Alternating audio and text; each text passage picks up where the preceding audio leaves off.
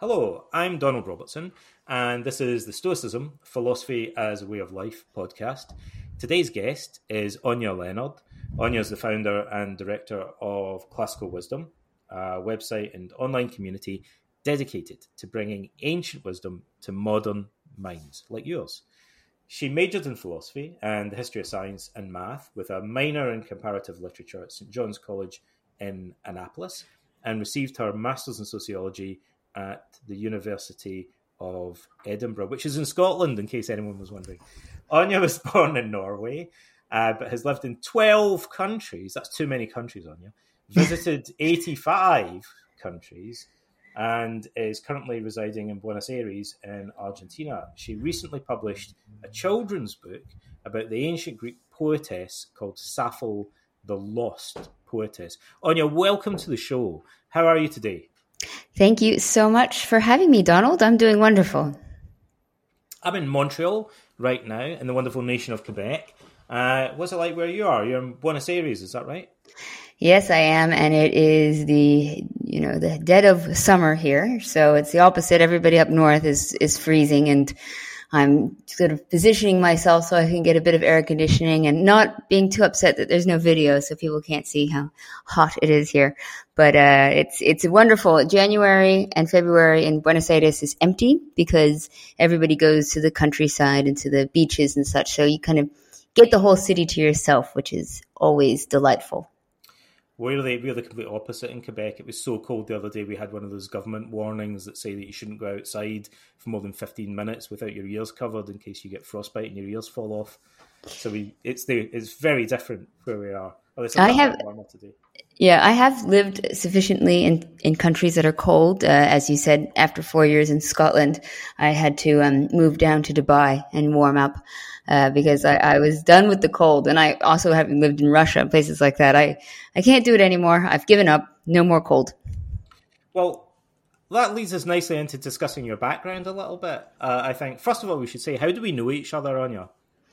Uh, well, actually, a schoolmate of mine uh, had been working with you, Adam Piercy, and uh, I had written that I'd launched Classical Wisdom, and I, I must have posted an article about Stoicism, and Adam reached out and said, oh, you've got to meet Donald. I've been working with Donald, and he's really involved with modern Stoicism, and uh, the rest, uh, they, as they say, is history. And that was in Toronto, where I was living at the time before I moved to Montreal. Um, so that makes me think. The next question I should ask you is why have you travelled so much, Anya? You were you were born in Norway, is that right? Like, did you grow up there, or did you move somewhere else? And how did you end up living in so many different countries? Well, uh, I'm one of those third culture kids. So uh, my whole life has been moving around and living in different countries. Uh, I was born in Norway, and my mother's family is originally Norwegian. So I, I did grow up with a lot of Norwegian culture in my childhood. But uh, we moved to England actually when I was still a baby, about six months. And then I moved to America when I was four. Um, but then when I was 14, um, I left the US and my father actually moved to Kazakhstan. So I used to spend my summers in Almaty and then I went to boarding school in England, which is where I met Adam actually. So he's, he's also part of that sort of third culture kid, uh, heritage, so to speak. and, uh, yeah, you know, if, if you grow up traveling around a lot and spending your time in different countries, you know, it's it's hard to settle down afterwards. So once I finished university in University of Edinburgh in Scotland, as you said, I, I moved to Dubai and after that to Taiwan. And my my goal was to try to see as much of the world as possible. So to do that, I would move to a region. Uh, my my husband, then boyfriend, and I would we move to different regions and sort of base ourselves in that region. So when we were in Dubai, then you know, even though we were young, didn't have much money, it'd be easier to travel to see Oman or um, you know Egypt or Tunisia, all those places. And then when we were living in Taiwan, we could go to China and we we'd go to Borneo and you know Thailand and Vietnam, and, and so that was sort of our our system. Um, but when we came down to Buenos Aires, we just sort of fell in love with the city so much. Um, and we came down here 12 years ago, and we've actually tried to leave a few times. And we went and lived in Mexico for a few years, but we always we always come back to this city. So now we're just um, we're Argentine residents and uh, settled down a bit after all these years. And did you run out of living cultures to visit? And, and was that when you decided to get into time travel? Yeah. Ancient culture. Is well, that how, how, did you get into the classics? Is there some connection between all the traveling and your your interest in ancient civilizations? Well, you know, it is funny. Bertrand Russell once had that observation that if you want to travel through time, you can really just travel through space. And the example he used then was, you know, you go to China and it was like going to the past, and you go to New York and it's going to the future. Now, from my experience, I would say those two places have reversed. Um, but there is there is something fascinating about trying to understand some of the universal elements of people, and that's when you're, you know, like I said, in in a small back town in Taiwan versus, you know, in the mountains in Indonesia versus somewhere in Europe or somewhere in, in Brazil, like y- you find those elements of universality. And something I love about the classics is also sort of finding those moments of universality that go through time, that we can be connected to people that have were living and writing thousands of years ago, and we share the same fears and hopes and dreams and, and problems and solutions. Uh, it's very humbling to get that perspective. So but um, can bring us closer together. Yes, totally. I, I completely so. And and the interesting thing I think people don't realize is that the classics is a like it's a shared culture that people all over the world find an interest in. So whether you're in Asia or South America or in Africa, you're going to find people who love uh, studying the ancient world um, from all over the world. So it is it is great. I you know I, I had thought initially that my interest in the classics began when I went to St. John's, but funnily enough, I, I think I was helping clear out storage unit at my dad's, and I found all my old high school notes and reviews, and and uh, you know I'd forgotten that I I loved theater a lot when I was younger, so I was did all the plays, and I liked Antigone and things like that. So it, the the love of the classics must have started earlier. Um, and my mother always liked Greek mythology, so that probably helped a lot. And now you're trying to get them involved even younger because you've got this book that you've written about Sappho could you tell us a little bit about why did you decide to create an illustrated book about Sappho in particular?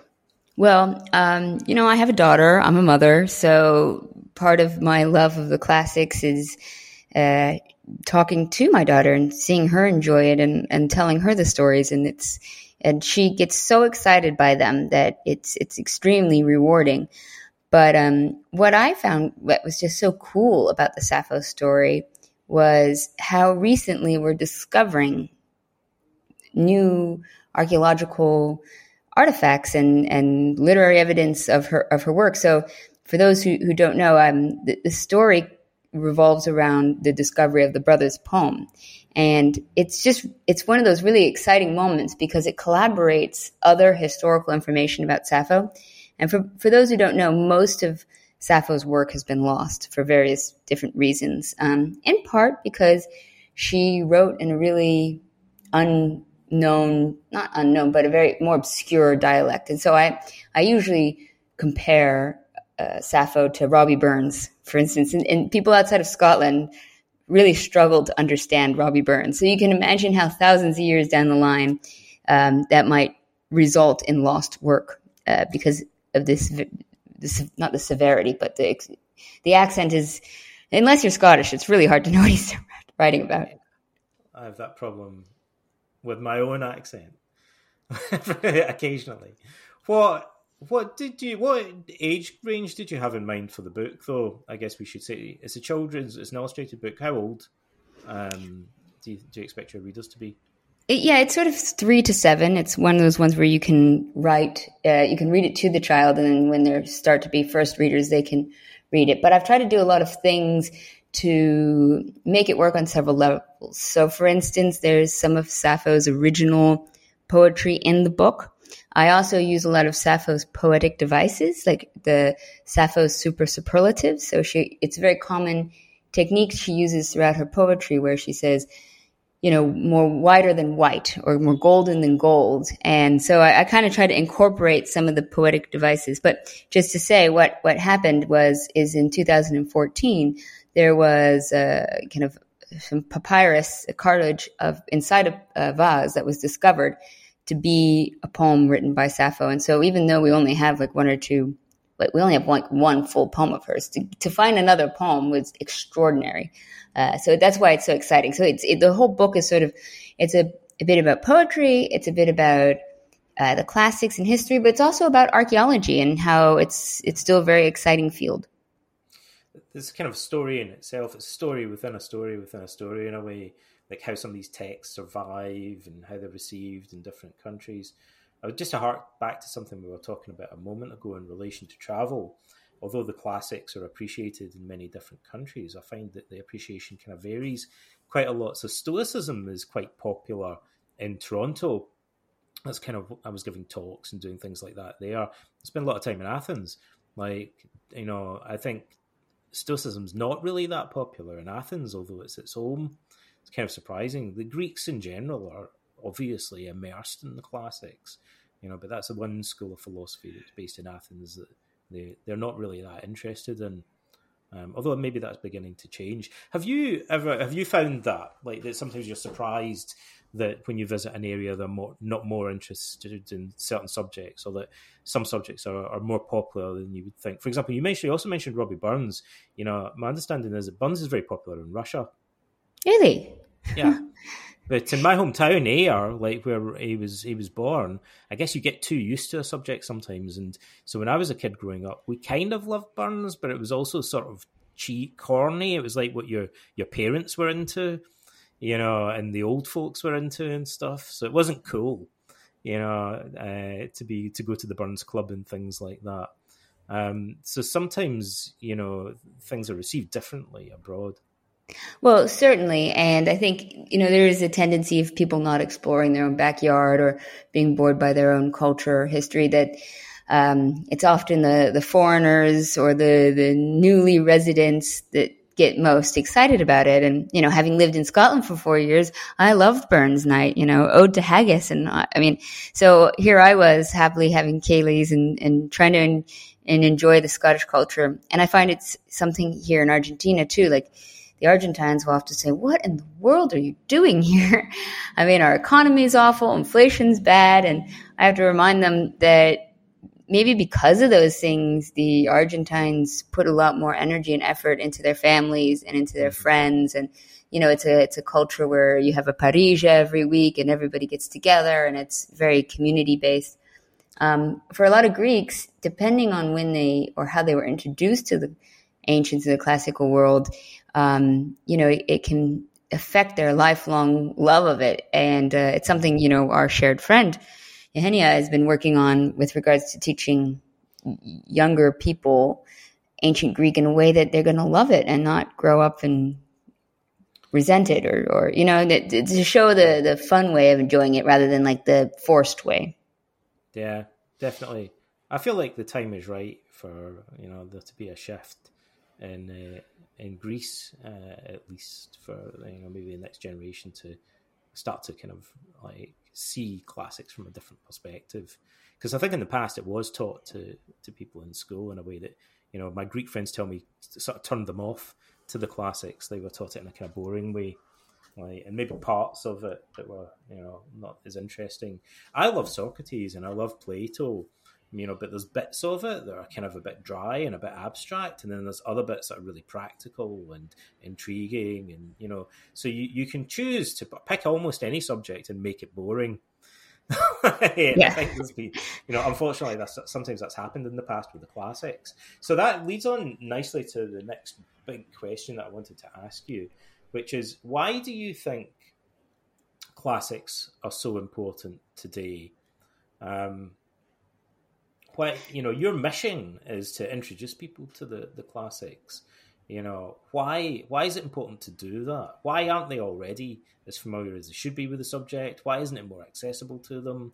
You know and what do they have to gain from getting into the classics? Well, yeah, I mean, it, one, you often have to sort of define what the classics are. And, uh, you know, the classics with the big C is sort of like a time period that I usually uh, define as sort of Minoans to the fall of the Roman Empire slash fall of the Eastern Empire, uh, depending on how broad you want. And it's a region that can cover all the way from India to North Africa to to England and you know up to Scotland. And uh, you know, it's it's an extremely multi cultured, diverse, uh, fluid time period in which you know people were interacting with each other enormously and inspiring and reacting and, and fighting. And I, I, do want to preface it that for there are many, many different time periods and many, many different cultures to study. And I think, broadly speaking, the study of any time period in, in history is worthwhile. I think people as a make the mistake of just saying, "Oh, that was in the past." You know, if they didn't have smartphones, then what does it matter? Kind of thing. So I, I think, in general, if, if, there's another period or place in history that inspires you or somebody around you, like that, do that. You know, because I think just the study of history in general is extremely important for, as I was saying before about realizing the universal elements, um, this like chain of humanity that we're part of, to get a perspective on our own lives, to kind of get a bigger picture. It's it's a way to step back and, and see the forest from the trees, and I think that process is is incredibly important and can be done with any period or place in history. Why the classics specifically are interesting is because of the influence they have had, and it allows people to sort of enjoy subsequent histories in a much more profound level.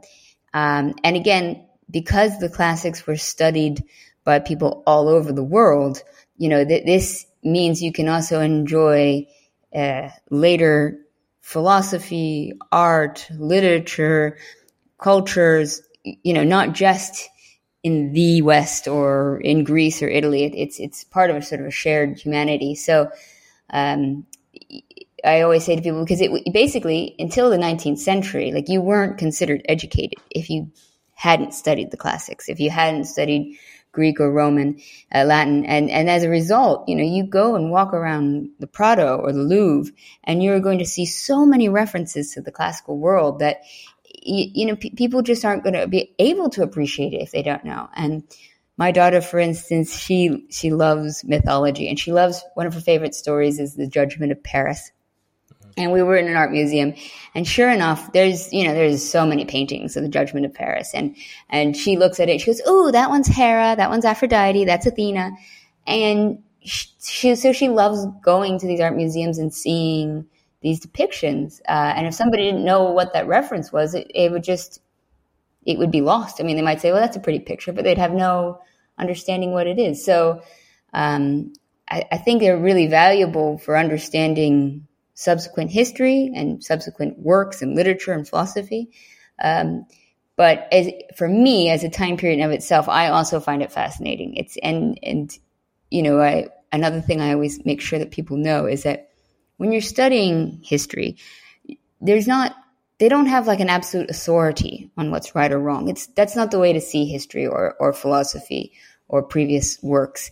It's it's about engaging in a continuous conversation that uh, great thinkers before us, and I'm I'm thinking of great thinkers before us, like you know even the founding fathers or Petrarch or, or later philosophers, even within the ancient period, they would disagree or agree with different writers before them. You know, so it's it's about having engaging with these original texts, coming up with new ideas regarding them, uh, taking the gems of wisdom, discarding the the bad, and and learning, just always learning.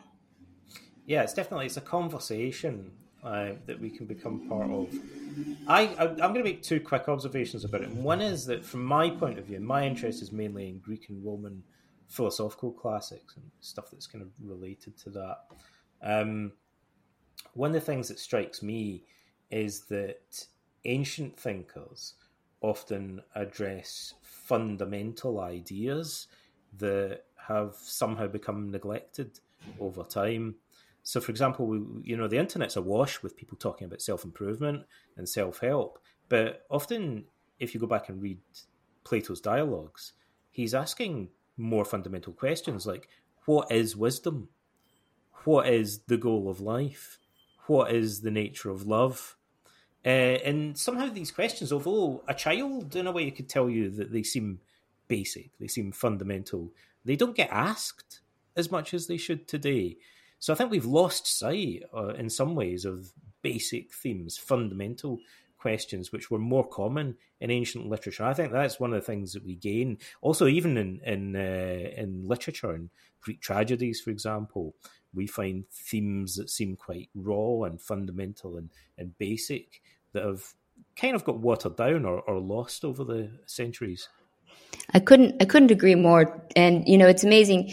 I think when people think about philosophy, they kind of get turned off by modern philosophy. And I appreciate that a lot of modern philosophy tried to create new terms because they thought language wasn't being defined enough. And and that's fine and all good, but what was the end result is it gets this terminology heavy jargon that can be like a barrier to a lot of people. And that's a real shame because I think philosophy, rather than something you study, should be a way of life and a way of thinking. And as you say, those ancient texts do such a wonderful job of bringing up really basic but extremely important and very practical questions. And another good one I always think is is like what what's a good friend?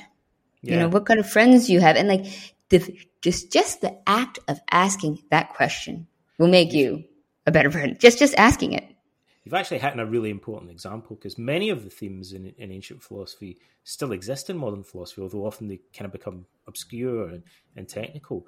But the question about the nature of friendship, which was common in ancient Greek philosophy, uh, is really important to Socrates, Plato, Aristotle, many other thinkers. That's almost completely disappeared from literature and, and modern philosophy. It's kind of interesting. Like that's one that's dropped out completely. Yeah, and yet one that would affect all of us. I mean, yeah. I mean, I hope everybody who's listening here has at least one friend, and that friendship should be valuable. And how to maintain and nurture that friendship is a huge component into the happiness of our life and the meaningfulness of our lives. I was going to say, I feel like there's some kind of connection I can't quite put my finger on between this aspect of the classics and what we were saying about teaching classics to children. You know, because you, have put your, you know, you've hit on there again, I think an important, a really interesting example. Um, but it's also one that children find really relevant, like the question of what a friend is. You know, how to distinguish between, you know, good friends and bad friends, or people that merely appear to be friends but aren't actually in reality. You know, these are really important questions for children and ones that children find fascinating. Completely. And, and in the ancient world, you look at what involved in education, and there are a lot of fields that I think we are missing out on um, that that maybe we we put now into a, into a small niche class in philosophy, like logic or ethics or rhetoric. But these are they they should be everyday parts of our education. We should all be practicing in what is logic what what is the good what makes something good or what's a good action? Like th- this would make for better families and communities if everybody asked that. And you know i've done a lot with like massimo for instance Pigliucci on the the virtue the quest for character. And uh, it's very funny because the concept of nourishing virtue um, kind of comes up again and again. And if you if you don't practice it, you're not going to be very good at it. so it's strange that we don't think of it as something worth practicing or instructing on or discussing. Use it or lose it. Yeah. I have Massimo's book right in front of me right now, actually, like about Socrates and Alcibiades. Um, and actually, you you you're the second point I was going to make. You you've you know you're way ahead of me. You've kind of touched on, which is, you know, part of what's going on here with the classics has to do with the Industrial Revolution and the division of labour and things that predated that. But basically, the fact that now, for instance, my two fields, I guess, are psychotherapy and philosophy. Um, those are two completely separate fields now. But in the ancient world, they weren't. Like uh, a psychotherapist and philosopher would be the same guy. Yep. Like, and you know, philosophical texts had a psychotherapeutic dimension, and and vice versa. So the, these disciplines, we've kind of artificially separated them in way. And so one of the things that we get from looking at classics, often is an overlapping or even integration of themes that have been kind of artificially separated in our own culture. Completely, and and it's something. It's, it's funny because uh, you know I've recently launched this classical wisdom kids project, and I initially sort of separated each week I would do a different genre. So I'd be like, okay, this week I'm going to do philosophy, and this week I'm going to do math and science, and this week I'm going to do sort of poetry and art, and this week I'm going to do history. But I keep finding that they they mm-hmm. blend into each other. That the you know I I did the last one on ancient columns like Ionic, Doric, and Corinthian. But of course, math and science and golden ratios started coming up. So the amount of times philosophy was connected with, with math and science, uh, and poetry with maths and science. And, you know, you're totally right. All these sort of disciplines, they're not so neat and tidy, but they shouldn't be. I became interested in history far more like once I, I, began studying philosophy. And sometimes you know one of these subjects can act as a kind of gateway that leads you into learning about other subjects that you hadn't even considered studying. And so another strange benefit of history is that you acquire quite a lot of general knowledge.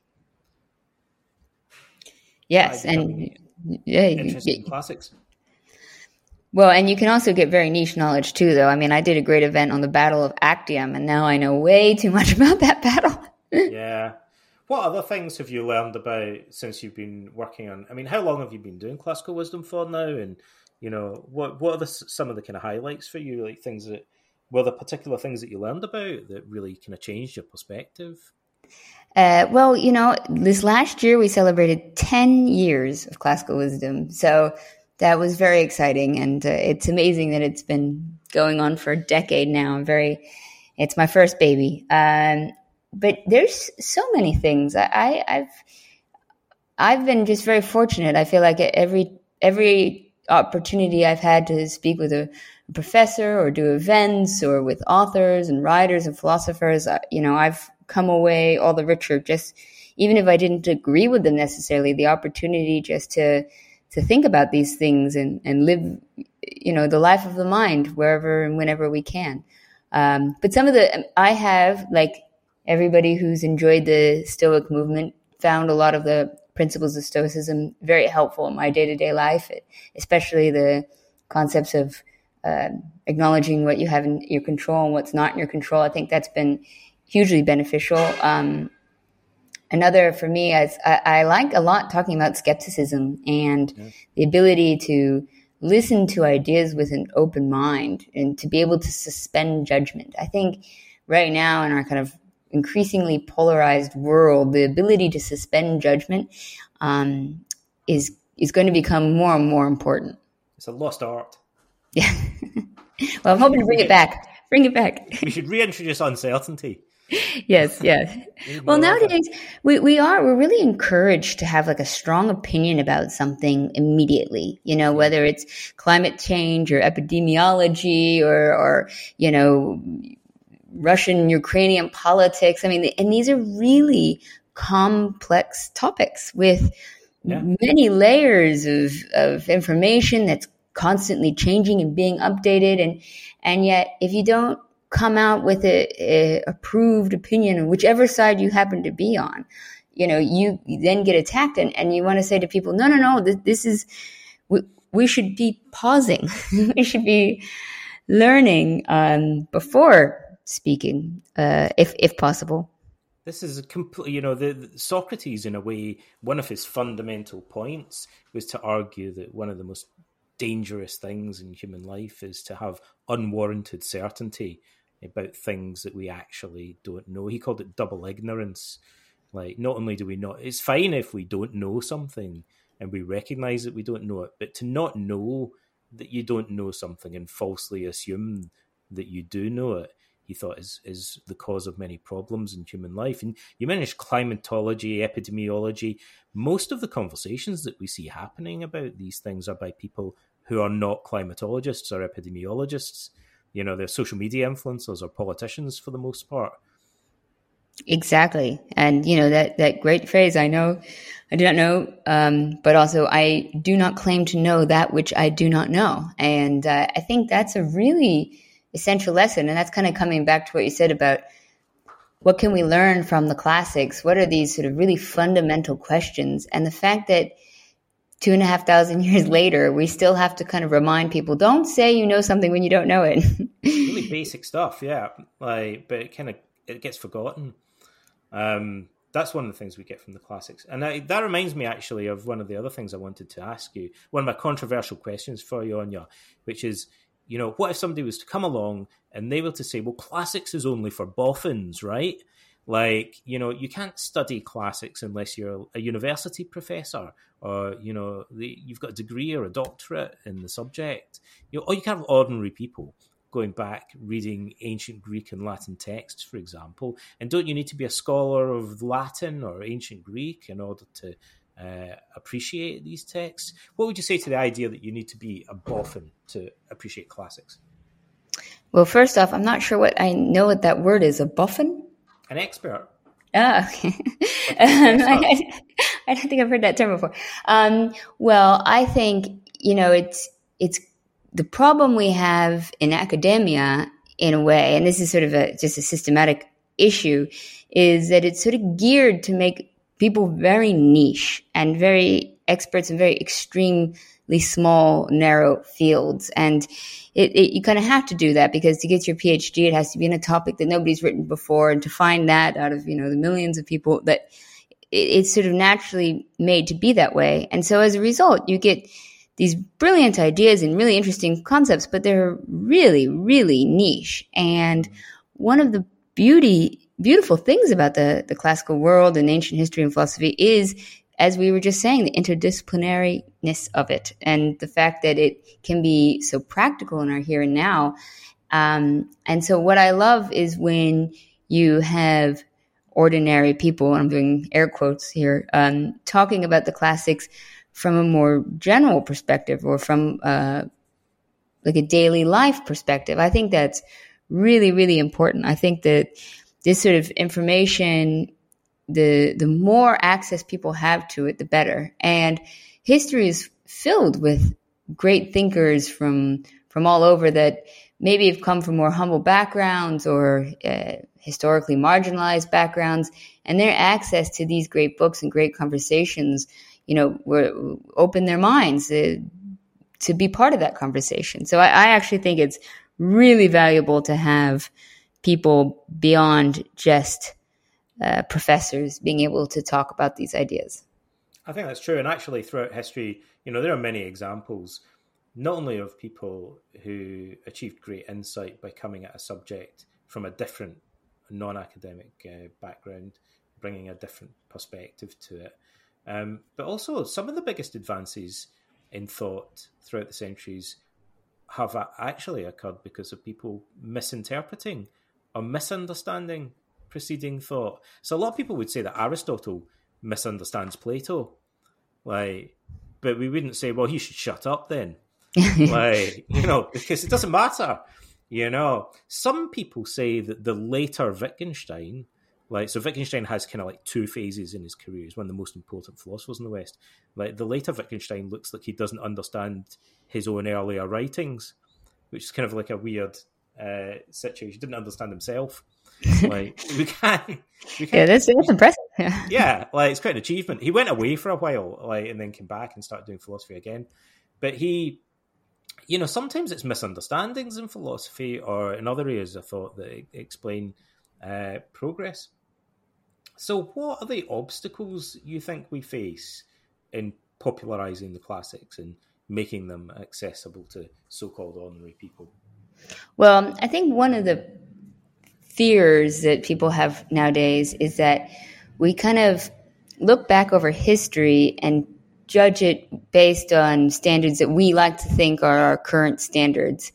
Um, and I think the problem with that is one, if you're going to try to find in history somebody who is perfect, good luck. They don't exist. so basically, you're saying all previous history is you know, is not going to be useful because you're going to find some flaw with every single thinker or writer out there. Um, but secondarily, like we shouldn't throw the, the baby out with the bathwater. And I think there's sort of a tendency to do that right now to say, okay, well, uh, I don't like this aspect of this person or this aspect of them, you know, wasn't good. Uh, so as a result, we're not going to take any of the useful or universal truths that maybe they did discover upon him. I always liked using the example of, of Newton and gravity. And just because he was really into alchemy doesn't mean that we're not all going to just fly off the earth. So it, it's, it's important that people learn how to think about the classics um, and how to think about history and ancient philosophy and to take the good and, and leave out the bad. And I think that's a process that we kind of need to show that it's it's a worthwhile process. I think you, you don't like studying the classics at all kind of forces you to do that, I hope because you can't get very far in reading the classics if you're going to agree with everything they say. You know, you have to be kind of selective, and you have to, you know, relate things to the historical context, or you, are not. You're going to struggle to get very far with it. So, but it teaches you this kind of what I would call cognitive flexibility um, in modern psychology, the ability to kind of look at things from multiple perspectives. I someone I've heard people say actually a few times, um, for instance that they couldn't read a book because there was something in it that kind of conflicted with their values in a way that I kind of understood.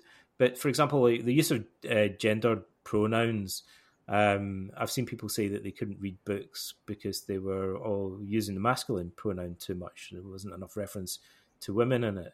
Um, but I thought if you're selective enough that you find it impossible to read something, that doesn't share your values in that regard, you, you, it's going to be impossible to read most classics.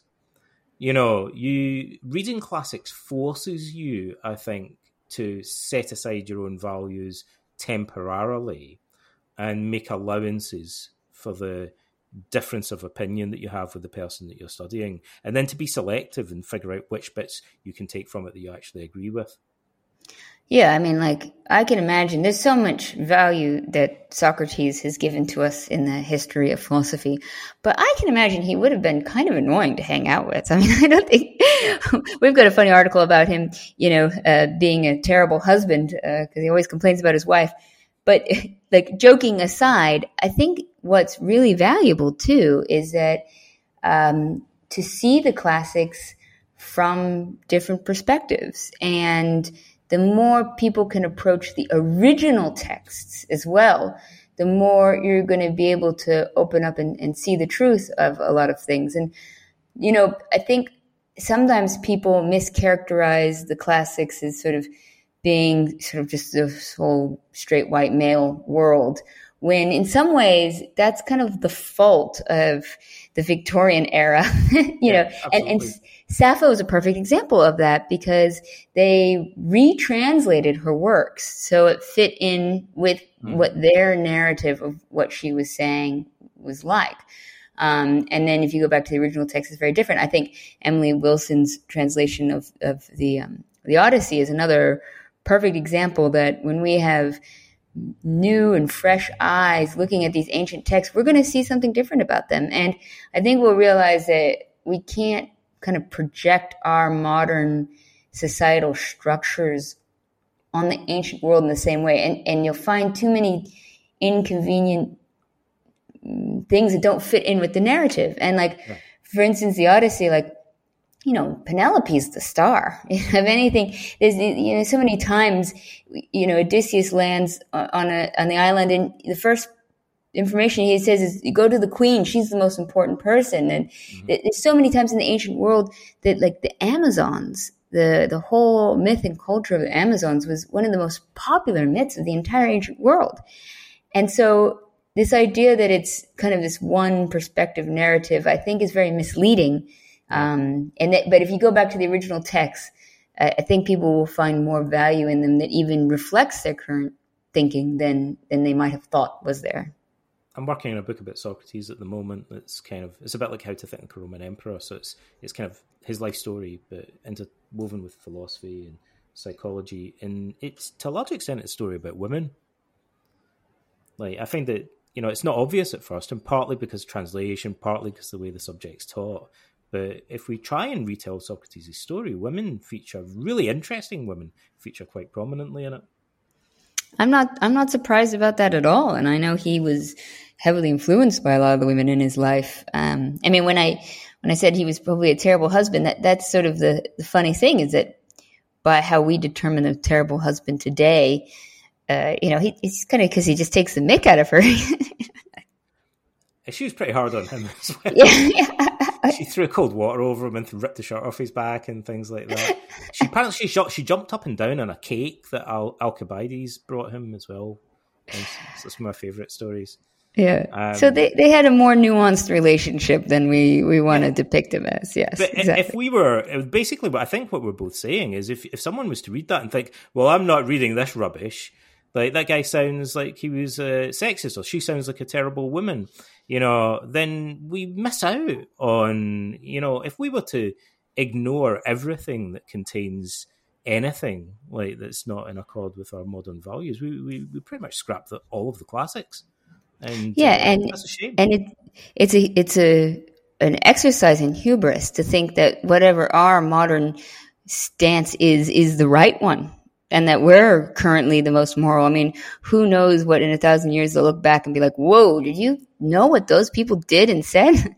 so um, we we we should be, you know, even humbled in that we somehow know what the right moral stance is now. I mean, that's the whole point is is that we we need to ask that question in the first place. Well, I, I, think that actually reminds me of something else that I wanted to ask you, and I think this is a good time to ask it. I read a book um, a long time ago by Bertrand Russell, which um, maybe most people won't have heard of, called The Conquest of Happiness. It's an odd book because it's very much a self help book, but it's, it's, what I would describe as highbrow self help. You know, Russell wrote it, it's filled with references to classics. Um, and in it, Russell, who is an atheist, says the closest thing that he can imagine to a spiritual experience is the study of history, but not history as it's normally taught as a kind of series of disconnected events, but history understood in terms of our place within it and our relationship and indebtedness to the past from a broader perspective. And so Russell thought teaching people to view themselves as part of this long conversation and long story uh, was the closest thing as an atheist you could imagine to a mystical experience. I I completely concur. I mean, because it's it's the ability to step outside of ourselves, and you know, uh, for people who have studied, say, anthropology, even the concept of of religion and God is, is something that's bigger and beyond, you know, just our, our individual and our concept and to, to have that sense of awe of something greater than you and to see your small place in that grandeur. Um, yeah, it's, it's awe inspiring. It's, it's, and it's that perspective that I think when we first brought this up that I think is so instrumental. Um, in the value of studying history, whichever history you choose to study, but that that gives you that that moment of realization. And like the last thing that I wanted to touch on before we, we wrap up our conversation today is where does that leave us in relation to the future? We've talked a lot about the past, so I think a good place to finish is by saying a little bit more about the future. And I know that you currently have a project on the go uh, to do with children. Is that right? Called Classical Wisdom for Kids. Could you tell us a little bit more about what you're doing in that direction?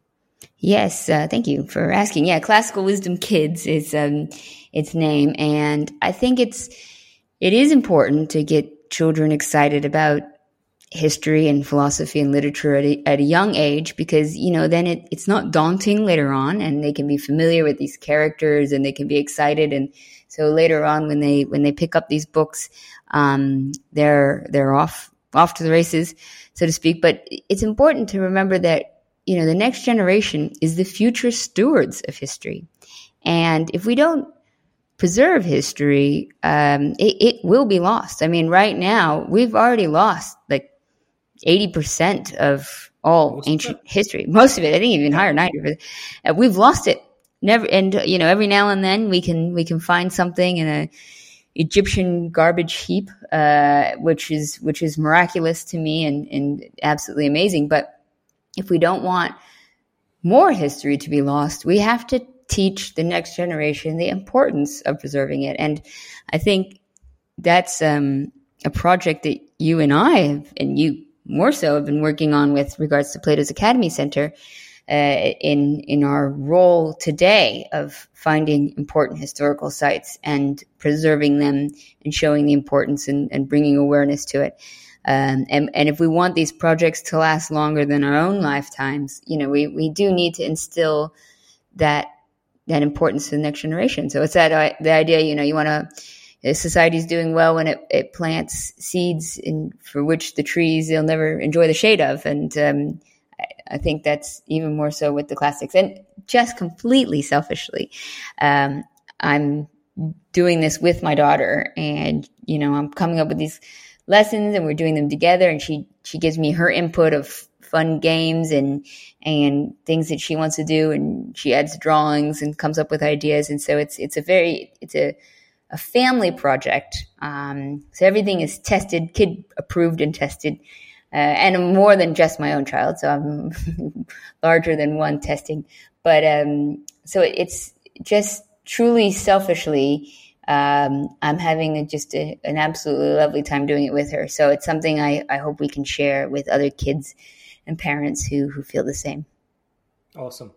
Well, thanks very much, Anya, for joining us. Uh, do you have anything else that you want to add before we wrap things up for today? Uh, no, I mean, just if, if anyone is interested in seeing what we're doing at Classical Wisdom, you can go to classicalwisdom.substack.com. Uh, we have a, a, free newsletter there, and we also have a, a, membership for folks who want more from the classics and more resources, uh, or to just even, you know, uh, support our ongoing project. And Classical Wisdom Kids is classicalwisdomkids.substack.com, or you can just type in classicalwisdomkids.com as well. Uh, and we also have the option if, because it's a brand new endeavor and it's one we're just getting off the ground, um, you can gift subscriptions to people you know who have kids, or you can also just donate because we are going to be doing a lot of outreach programs and connecting with schools with kids and, and helping them bring resources and projects and things uh, so that kids of all backgrounds all over the world can enjoy ancient history and philosophy. Cool. And I'll try to include links to all of those things in the in the post if if anyone's looking. So thank you everyone for listening to Stoicism, Philosophy as a Way of Life. Um, be sure to share the link with your friends. I'm looking forward to next time, but for now, it's goodbye from this episode's guest, Anya Leonard, and uh, and from me, Donald Robertson. Bye.